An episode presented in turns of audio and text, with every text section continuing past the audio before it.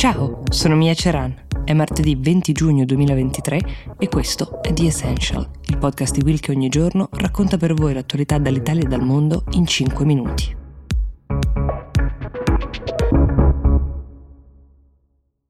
Una delle conseguenze dello scoppio di un conflitto, come ad esempio quello in Ucraina, ma vale in realtà per qualsiasi conflitto, è che spesso le persone scappano da un paese in guerra, scappano verso altri paesi e danno vita a delle vere e proprie ondate migratorie, ondate di rifugiati, di persone che scappano da un paese in guerra e che i paesi ospitanti spesso fanno fatica a gestire. Succede anche all'Italia. La notizia di cui vi parlo oggi però è un caso positivo e si spera replicabile, in cui delle grandi aziende come Amazon, Adidas e Starbucks hanno promesso di offrire lavoro e o formazione a 250.000 rifugiati in totale. Questo è il più importante traguardo di questo genere che sia mai stato raggiunto in accordo con delle aziende. A mettere insieme questa operazione è stata la Tent Partnership for Refugees che organizza anche ogni anno la giornata mondiale del rifugiato di cui forse avete sentito parlare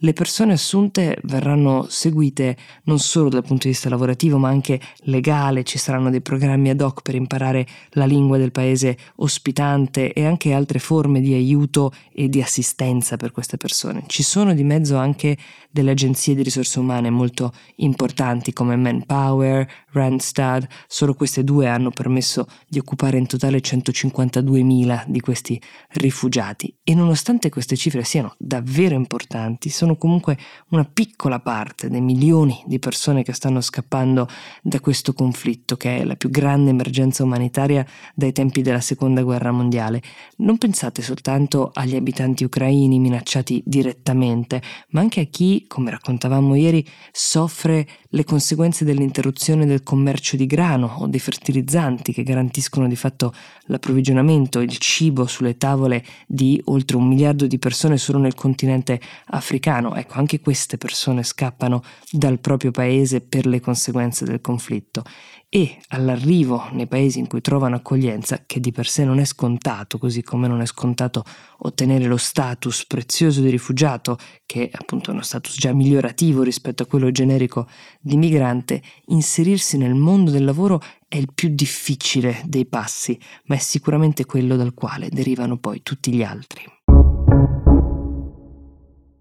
Mentre vi parlo, il mondo intero ha il fiato sospeso per la sorte di cinque persone di cui non si hanno notizie da svariate ore che erano a bordo di un sottomarino che porta pochi fortunati turisti, eh, non solo, anche scienziati, sul letto dell'Oceano Atlantico per vedere quel che resta del Titanic, il celebre transatlantico che è affondato nel 1912 al largo della costa di Terranova in Canada. La Guardia Costiera di Boston, che si sta occupando uh, della missione di soccorso, ha riferito che appunto l'operazione di soccorso è in corso e stanno collaborando con la Ocean Gate, che è la società proprietaria di questo mezzo subacqueo che organizza queste spedizioni che costano circa 250 mila dollari a testa. A bordo dovrebbero esserci tre persone, il pilota e un esperto di documenti, di contenuti che erano lì per vedere appunto quel che resta di questo uh, relitto che si sta lentamente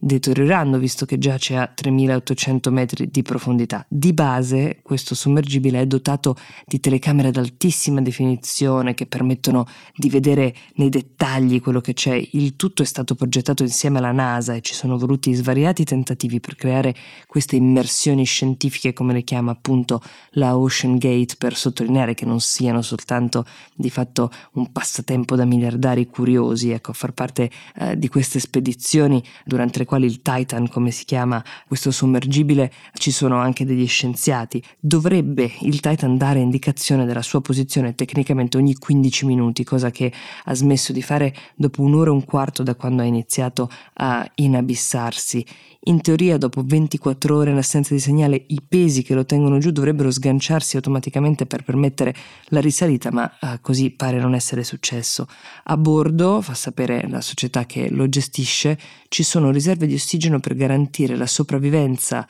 dei presenti per un totale di 96 ore che si stanno consumando lentamente in attesa di un segnale eh, che spero di potervi raccontare nella puntata di domani.